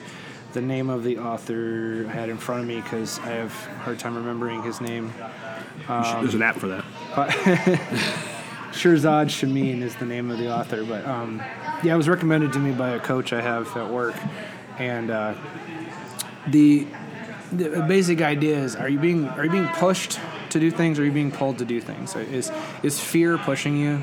Is fear of negative consequence motivating you, or is trying to strive towards a positive view of the world motivating you? What was the book's name again? Positive intelligence. You adding it to reading list? There's an app for that. and uh, and I will just say, as I reflect back through my life, I've been successful at many things that I've tried to accomplish um, in my career, my studies. Um, there's a lot of things where when I set my mind to things, uh, even getting this podcast started, like it was not easy to figure out how to hook up all this stuff in a Yeah. good way.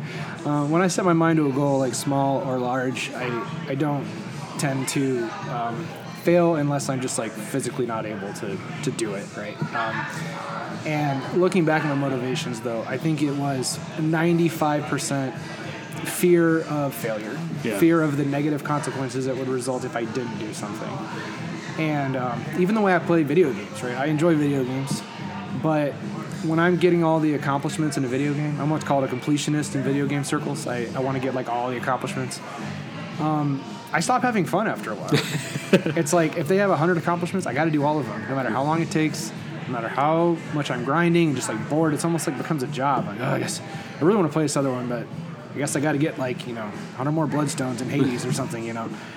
And I actually heard someone talking specifically about video games, about being like through therapy, realizing that it's a way of coping with anxiety and depression, of like transferring that onto the video game character, and then like you know, bringing that fear of failure out into the video game.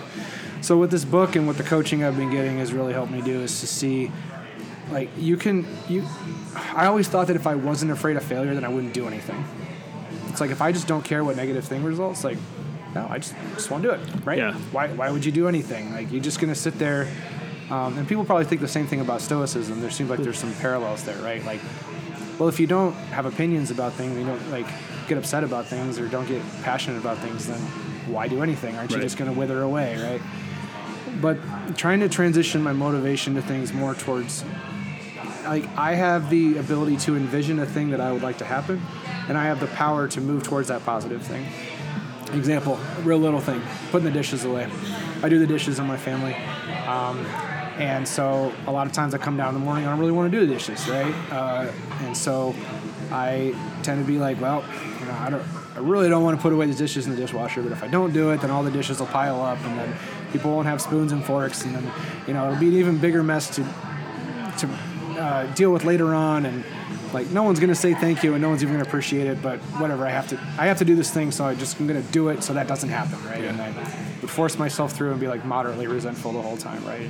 Get done and just be like, okay, that was done. That's, you know, some mild sense of accomplishment. That Sure. Um, same exact problem. You come down, so I can envision. Um, think about how pleasant the kitchen looks when all the dishes are put away. Think about how nice that is. Think about how I feel to have a clean kitchen, and then realize I have the power to choose to do that and to make that come to be. I can envision something, I can imagine something, and I can do things, and that's going to happen. I go and do it. Boom! I put all the dishes away. I don't really care if anybody else likes it or not. Um, maybe it doesn't work out. I'm not really that attached to the people's reaction to my outcome. Maybe something will happen and that won't work out. But like, at least I tried to achieve some sort of quote unquote inspiring vision I have of the future. Um, like a- is a silly little thing, but it, it, it goes through everything, and it's it's been pretty revolutionary for me It's actually. like empowering yourself to find joy within yourself and not because of outside sources. Exactly. Yeah. yeah, A lot of um, his theory is that a lot of negative emotion and dissatisfaction and alienation people have in their life is expecting things outside of their control to uh, validate the things that they're doing. Yeah. So I'm gonna work out because I want to be better than that guy over there, right? Well, that guy could be working or not working, right? Yeah. He could best you. You define your, it just kind of goes against the Jordan uh, mindset. Yeah, yeah. But uh, you know, works for him. Well, we're not all Michael Jordan. I'm not, yeah, that's not what I, that's not my goal. But um, instead, like, can I be better than I was yesterday? Right? Can I can I make a small improvement towards a goal that I have? So it's actually funny you said that because Jordan, one of Jordan's quotes uh, or, or things that he I know he has said was, "How did you become the greatest player in the world?"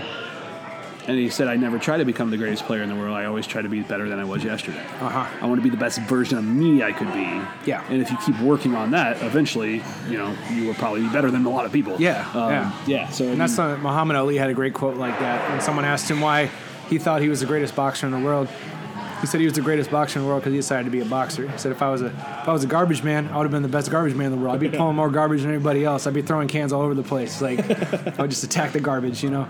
Um, and again, that's a it's a, a different caliber of, of uh, individual than I am, but I can still do things in the same way, right? Like I, I can bring my best self forward and try to achieve a vision as much as possible. Um, and so there's there's a lot more in there about techniques you can do when you catch yourself in one of those habits that you have. When you catch yourself telling your, those stories about uh, things that are outside of your control, there's ways you can kind of break out of that. Basically, with mindfulness techniques. Yeah. So if you if you find yourself really just upset and wound up with something, take a mindful take a minute to do some mindfulness activities, recenter, and then go through that process of like, what's my vision for how this is going to work out? How am I going to take decisive action to get to that thing? yeah. Uh, it's very cool. It's, and then, somewhat related to that, but from a very different perspective, is uh, and it came to me through a completely different source, which I said it's weird. Everything seems to be revolving around the same thing for me right now. There's a C.S. Lewis novella called The Great Divorce. Okay. It's not one of his more famous ones, but um, it's it's about the um, again kind of the stories that you tell yourself that prevent you from embracing in, in this term it was religious so embracing god so it's all these people in the afterlife being presented with the opportunity to enter heaven and all the reasons that they say like they don't want to go in so someone's like someone's just overly academic and only concerned with their academic career. Somebody else is uh, too resentful of. It's like, well, that you know, is my husband in there because he was a horrible person. And if you're letting him in, like I don't want to be with him. Like you don't have the right standards. Yeah, you're messed up. I'm leaving. It's, it's people like choosing for various reasons to move away from the good, move away from what could be a blissful, um, peaceful experience for them, to continue to like toil based on their uh, their view of the world, and uh, that's like them divorcing themselves from from what they could be and what they could ascertain. So it's uh, it's real short. I think it was only like 100 pages. I listened to the audiobook. Um, but C.S. Lewis is just an amazing thinker, so Yeah. that was that was pretty cool Yeah. he he told a story at the it was actually in the introduction about um, is life? He said, is life more like a river or is more like a tree? And he, what he meant by that is that rivers eventually, like, they run in different paths, but eventually they all, all end up in the ocean or in their steady state together. So it doesn't really, they kind of branch off and then come back together. Um, in his view, life is more like the, the branches of a tree. Once a tree branch, uh, once there's a decision made there and the tree branch branches off into two different parts, it's not ever going to grow back together again. Okay. And there are these junctures in our life where, like, we do make choices and we move down one path. And if it's not working, just continuing down that path that's not working is, is not going to result in anything different happening. Yeah. You got to make a change, repent, come back to that, as much as you can, come back to that decision that you made. Try to go down the different path instead. Um, don't just think that, like, if I just keep going, everything's going to work out okay in the end. Um, you got to be intentional. You got to control yourself. You got to make those tough choices and get yourself um, back on, on where you want to go. Sure. So, um, so yeah, those have been really big. Um, they've really changed my internal state a lot. And uh, I just asked my wife today uh, if she's seen any like outward change in the way I'm handling things. She says she's seen some. I'm able to when I'm getting upset by something, I'm able to recover quicker Yeah. and bring some more positivity in. So that's a big plus. It, I think I think reading, um, or I mean, some people's medium is podcasts or whatever too. That's fine, but like specifically about the way we think, why we make the decisions we do, why do we have the emotions we have. I think that can be very uh, powerful to to the way you shape the future you. Right? Like like that's what Stoicism has been. And Ryan Holiday's books and, and podcasts and things have been for me. It's just thinking differently, having the same situations come to me today that may have came to me six months, twelve months ago, but me thinking differently about how to handle those situations and what emotions I'm going to allow myself to feel because of those things. Yeah. Um, the fact that people are in control of their emotional responses is very foreign to kind of the default world view that's handed to us. You Yeah. know, we tend to think like emotions just occur because of situations. Right. They occur because of the stories that we're telling ourselves about the situations and how much we allow those emotions to continue to be present Yeah. within us. Um, and it's not to say be emotionless, right? Because you got to have passion for what you do Right. but um, you, you got to be in control of it, be intentional, right? I don't know if that's aligned with stoic thinking, but Yeah, I mean, uh, intention for sure. Um, you know, b- making sure that you're intentional about about what you're doing. Um, passion is a different thing, but uh, I remember as going back from Ryan Holiday book, um, Eleanor Roosevelt was at an event, uh, a fundraising event, and she was introduced as someone with passion. And when she got up, she goes, "Passion is something I don't have." Okay. Um, so I think the absence of passion then lends itself to being more intentional, right? Uh, when, sometimes when we're passionate, we become unintentional and we let emotion take over. yeah, maybe I maybe I should reframe as like committed. Yes. you need to be committed to something, and not just uh, change your. You, you know, choose you're going to do something and then pursue that thing, Yeah, um, and don't just allow yourself to be shifted by the winds, right? And, right. And if you realize you're pursuing something that's not working, you can choose not to anymore. But have that be a choice in well, and not just like, choice, yeah. not just like I don't feel like it anymore. Uh, you know. But Yeah. the other thing on the lighter side, uh, there's this anime called Cowboy Bebop. Have you ever heard of it before? My, my daughter has told me about it. Okay. Now, now it's got a live action, is what I yeah, understand? yeah, So I, I didn't know the live action one was coming. I just had a friend recommend it, so I watched it, um, and uh, it's very cool. I I'm into anime and kind of edgy cartoons and stuff, so I liked it. Um, the live action version is what I would expect a live action version to be. It's uh, it's very like serialized and, and removes a lot of the subtlety and mystery of the of the regular one. Um, Yeah. it's fine. It the actors do a really good job. They embody the characters well. My daughter's really into anime. Oh, she is? Okay. And, and I've never have been, so it's very foreign to both my wife and I. And anime in itself is such a large job. I mean, there's Yes. there's appropriate things for a 12 year old and very inappropriate Yes. things for a 12 year old, and that's been our difficulty in navigating uh, with her and her liking that so much. It's like I have to my, my senses have to be so much more uh, compared to like any other TV show that she might watch. Yeah. Like I like Yeah. it all looks the same to me on the surface, so I have to like really dig in to see what the appropriateness is. Do you know the website Common Sense Media? I've heard of that. I don't think I've I use it a lot. It's my favorite review site for determining if something is appropriate for my kids to watch. Oh, okay, that's good to know. Common And- Sense Media. Common Sense Media. Yeah, the name turned me off because I assumed that it would be like a like a conservative Christian type thing. yeah, that's fair. Um, but no, I mean, it is. They're very balanced breakdowns of like how much violence, how much drinking, how much consumerism, how to know. much sex, how much, and then you can see like my my kids. I'm not too concerned about language with them because, gosh, there's just no way to no, there's no way to avoid it anymore. I'm on the same page. Um, and uh, but you know, sex I want to be sure to be careful with, and violence in particular too. I, Yep. um, they- can be very disturbed with their personalities by violent imagery. So yeah, it's not that I don't watch things that have violence in them. We watched all the Marvel movies, which can be very violent, but I kind of watch it with them and help frame things appropriately, right? right.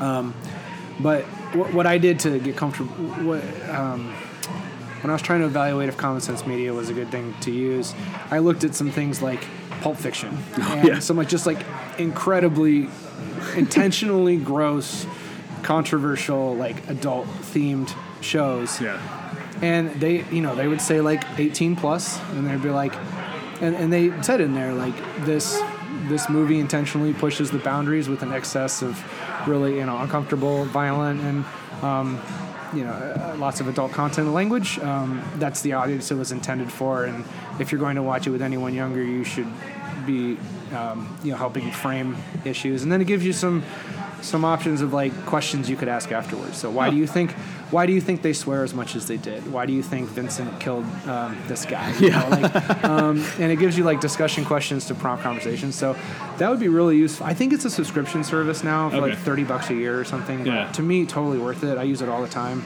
and that would be great for the anime you're not yeah, because I don't know like- anything about it. it's like Attack on Titan, right? Yeah. Uh, my, my son and I just read those books, Attack Yeah. on Titan.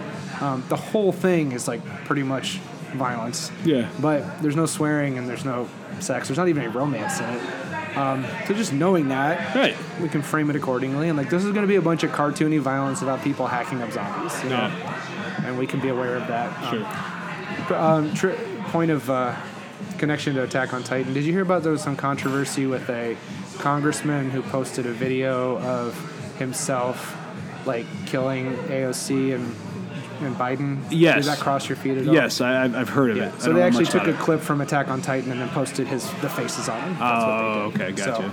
So, um, yeah. Anyway, the appropriate context for those types of Yeah. things. But yeah, I'd, I'd recommend that to anybody. But Yeah, I'm sorry I cut it. you off. You're about No. to talk about that. But, um, No, that's okay. That was exactly what I was looking for because, like I said, I it's so foreign to me. I never have gotten into anime. Yeah. Um, and Don't- there's just Don't let her watch Ninja Scroll. okay. Good to know. Yeah, Good to know. that's an 18 plus one right there. All right. Although I think I watched it when I was in eighth grade, which was too young. Well, Yeah. my parents should not have let me watch that at that time. But uh, you know, hey, Well, the problem is, like on some of that stuff that we might have been able to get away with watching when we were kids was the only time we were stimulated by those things. Yeah. Was when we got to sneak like a show, an appropriate show. in. yeah, but it was now like it's a everywhere. physical VHS tape that Right. like you know someone stole from their dad or.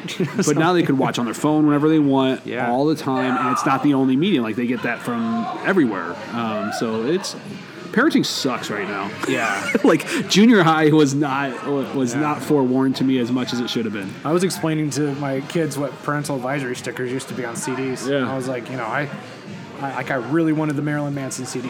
Yeah. So every every time we went to the, the music store, I'd bring it up to the counter, and the person would be like, "How old are you?" And I was like, "Oh, 14." And he's like, "You can't buy this parental advisory." Ugh.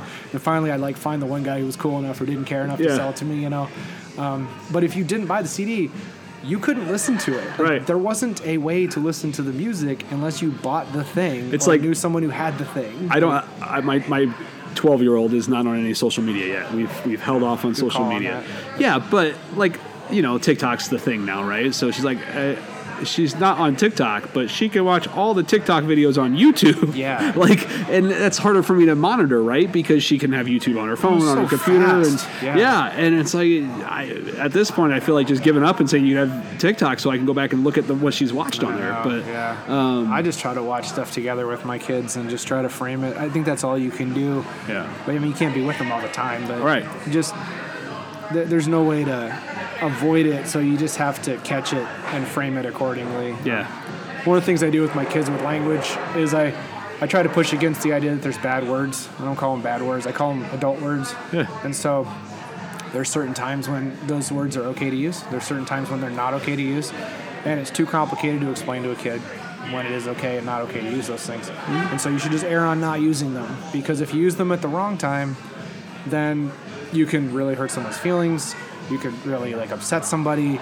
You could get in trouble at school. Um, I could get in trouble. Like, so they're very powerful words, and you should all use them as an adult. So, uh, one of the times it comes up if I'm listening to music, Yeah, like yeah. rappers apparently they're like, like you know, man, that guy's saying a lot of bad words, Dad. I was like, yeah, I know. He's a rapper. Are you a rapper? No. then you don't get to say those. If you ever become a rapper, you can talk like that, and I'll be really proud of you. When you get a record deal, let me know. Yeah, you can. you can swear all you want, son. Like, I'll, and I'll be playing it for your grandparents, and I'll be like, listen, listen, listen, what Judah's doing. Um, but until then, let's not be saying any of these things, please. Yeah. That's all you can do because you can't keep it can't keep it away. right. It's so it's just overstimulation with everything. It's hard, um, and I'm not the only one suffering, so I don't mean to play victim. It's just it's a lot harder than I anticipated it, and so much has changed in the last year between like 10, 11, and 12 that it's just hard to Yeah. keep up with. yeah.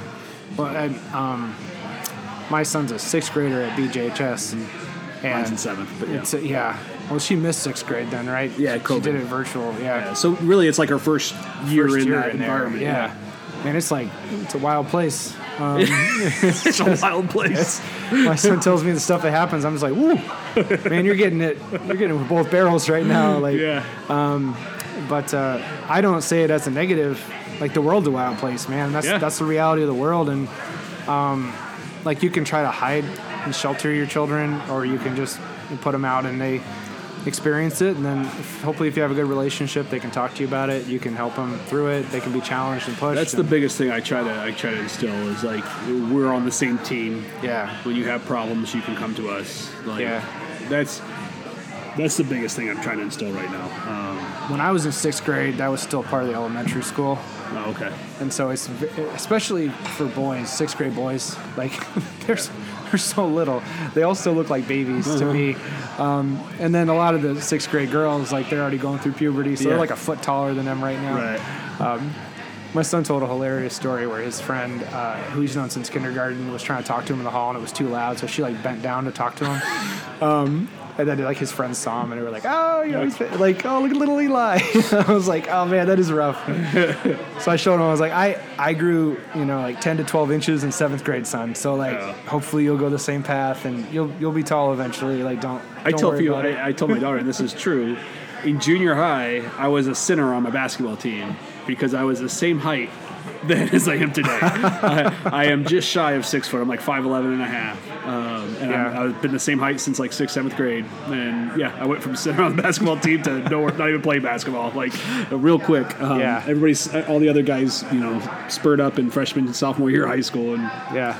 yeah, but Man, there's some things about high school that I would I wouldn't mind going back to. Like there's some parts of it that I like. Junior high, nope. There's Yeah. nothing. No, Well- no reason I would want to. the thing with junior high is the the diff. Everybody matures differently. Yeah. and they can be best friends. So what I mean by that is like me, you and I, we're in junior high, right? And like you mature, you know, ten steps ahead of me. So you're trying to talk to me about what you're going through. Mm-hmm. I'm not mature enough to comprehend what you're going through.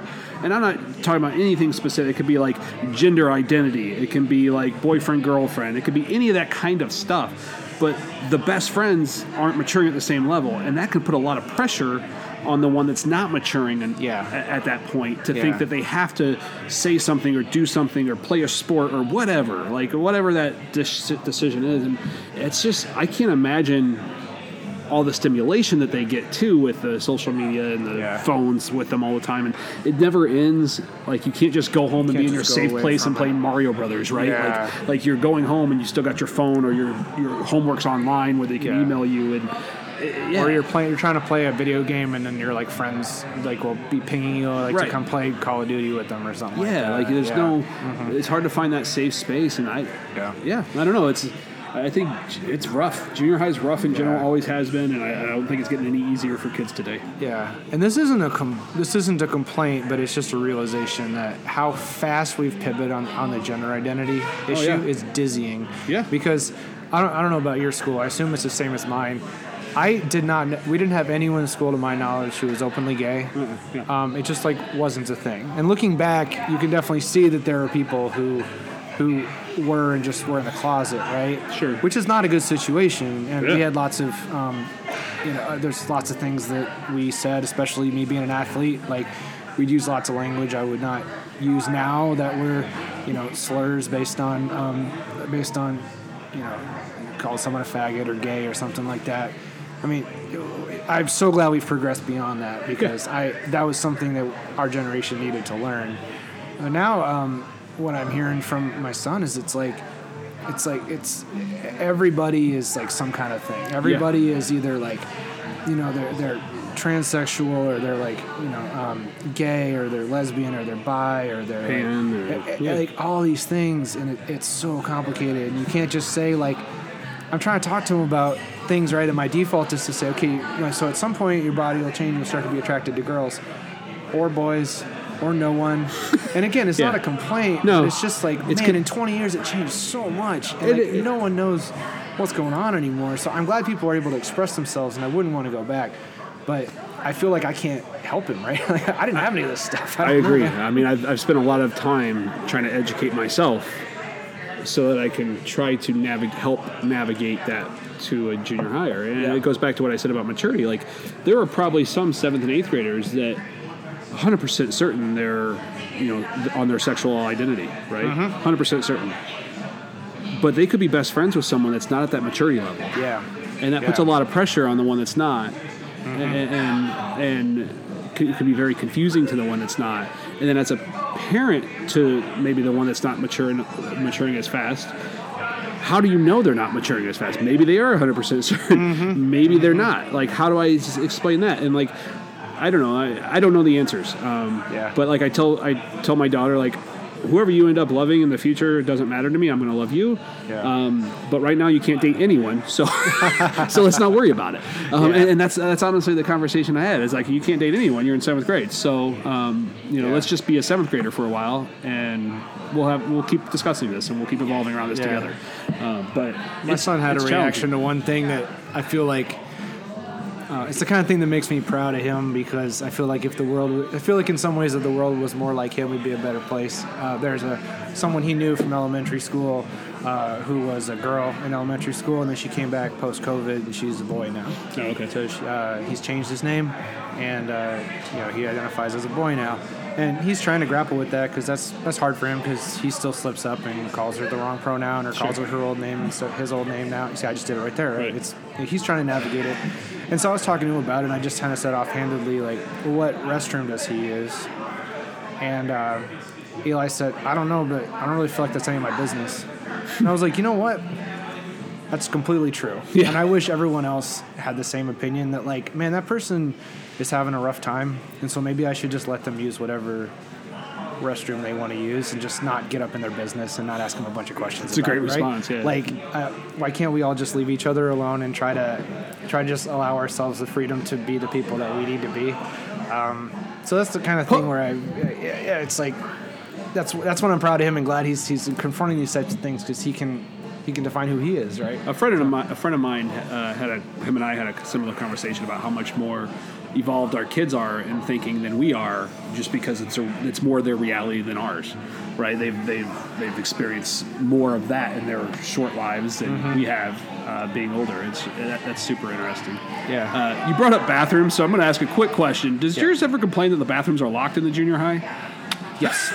My daughter just. Yep. And I don't Before understand going to the bus, um, and because kids are smoking in theirs, from what my daughter said. yeah, or like or like stealing things. Yeah, or destroying things and stuff So like that. that's been really hard for him because it's like you're about to get on the bus, right? And so he, I'm like, make sure before you get on the bus because sometimes the bus takes a while for various reasons. Sometimes the routes are different, you know.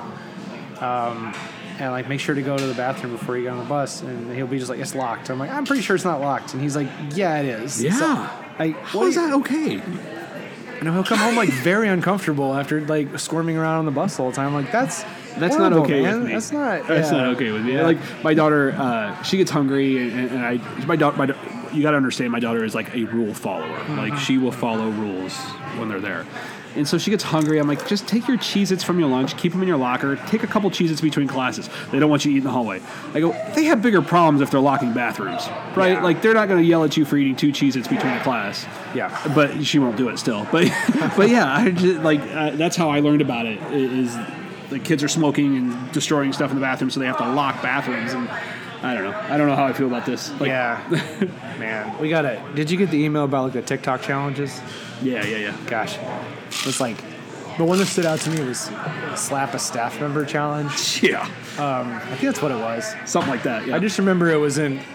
There was a little bit of like, um, oh, what would I call it? Not exactly. It was some dark humor in it, in the email, which I appreciated. I don't know if it was intentional or not, but because they, they had slap a staff member in apostrophes, and um, quotation marks. I guess this is it. And uh, and it said like you know, uh, students should recognize. I wish I had it in front of me so I could read it again. But it was like students should recognize that participating in some of these challenges, in particular choosing to quote unquote slap a staff member, could be punishable by expulsion or criminal penalties, and should be um, they should highly avoid participating in these types of activities. And um, I kind of laughed at that, like you know. "Quote unquote," slapping a staff member, but I did talk to my son. I was like, "So Eli, do you know anything about the uh, slap a staff member challenge?" and he's like, "The what?" I was like, "Okay, good." That's- And I was like, "You realize your mother is a school staff member, right?" Yeah. And she's like, "Yeah." I was like, "So if you hear about anyone gonna go slap a staff member, what are you gonna do about that?" He's like, "Well, I, I would let the teachers know." I was like, "Good. That's a good choice." There's certain things where I would say, if you hear someone gonna do a bad thing, you should just stand away. I think assaulting one of the school staff members Or that'd be- anyone, assaulting anyone, or yeah. anybody, yeah, that would be one of the things I would ask you to, to let people know about. yeah. Um, but oh man, if some kid slapped my wife in school and put it on the internet, I'd have I'd have to do some mindfulness activities. Let's just say so. I'd have to do a little bit of mindfulness. yeah. Or I mean, this my wife in particular, but just any of the teachers. They go through so much stuff, man. They spend so much of their time and Especially the energy. last two years, right? my gosh, they work so hard, and the fact that someone would disrespect any of them like that, or or anyone who's working in the school, like the. Imagine what janitors are having to go through right now. All the extra cleaning precautions and stuff, and like, Yeah. gosh, gotta respect those people. So, well, speaking of my wife, I better head home here, man. Hour forty-five in there. It went fast. With no guests, I think we did all right. Filling Yeah. time. We'll see if anybody listens to it. Well, I, yeah, I mean, you and I feeling like it's all right is kind of a, a not the best determination For someone that's bitched all podcasts about not having to have an opinion, I give you an hour and 45 minutes. Of I know, right? You got to be self-aware about That's that. right. though. So, That's right. Um, yeah. Well, cool. Um, yeah, one more plug for Little Beaver. They're a great sponsor, very supportive of us, and scarf down my delicious food here. Find them on Facebook. That's where they put most of their updates and stuff. So, Yeah. Little Beaver Brewery. Uh, they're on Finance Drive. And just all kinds of stuff for the community too. Like I mentioned, the home brewing thing, and all the time, I'm all the time hearing people say like, "Oh, I was there for some event or some other sort of thing." And A great Christmas gift, stocking stuffer, would be some Little Beaver swag or gift cards too. yeah, I mean, especially if you have a significant other that hasn't been here that enjoys beer, gift Yeah. card would be a good good thing. or a favorite podcast host. Yeah, could get one of them. yeah, absolutely. Yeah. Well, and uh, I also wanted to thank our patrons. Usually, this is the time of year when we have to renew our server. Um, that's the biggest bill I have to pay uh, all year. And usually at this time, we're kind of scrambling for some sponsors to try to rake together enough money to do that. Because of the support overall for the whole year from our patrons, had enough money saved up to do that with no sweat. And um, it's really just nice to be able to focus on doing what we do here and thinking through and bringing good guests on instead of chasing after uh, money. So, Yes. uh, we do very much appreciate people giving us that freedom. So, Awesome. and if you uh, if you also like what we do and you're interested in uh, supporting us, check us out on Patreon. There's a link to our Facebook site too. Um, but no pressure. Don't need a ton of money to, to run this thing, but any little bit is uh, any little bit's appreciated. So, That's right. all right. So are we done? Yeah, let's be done.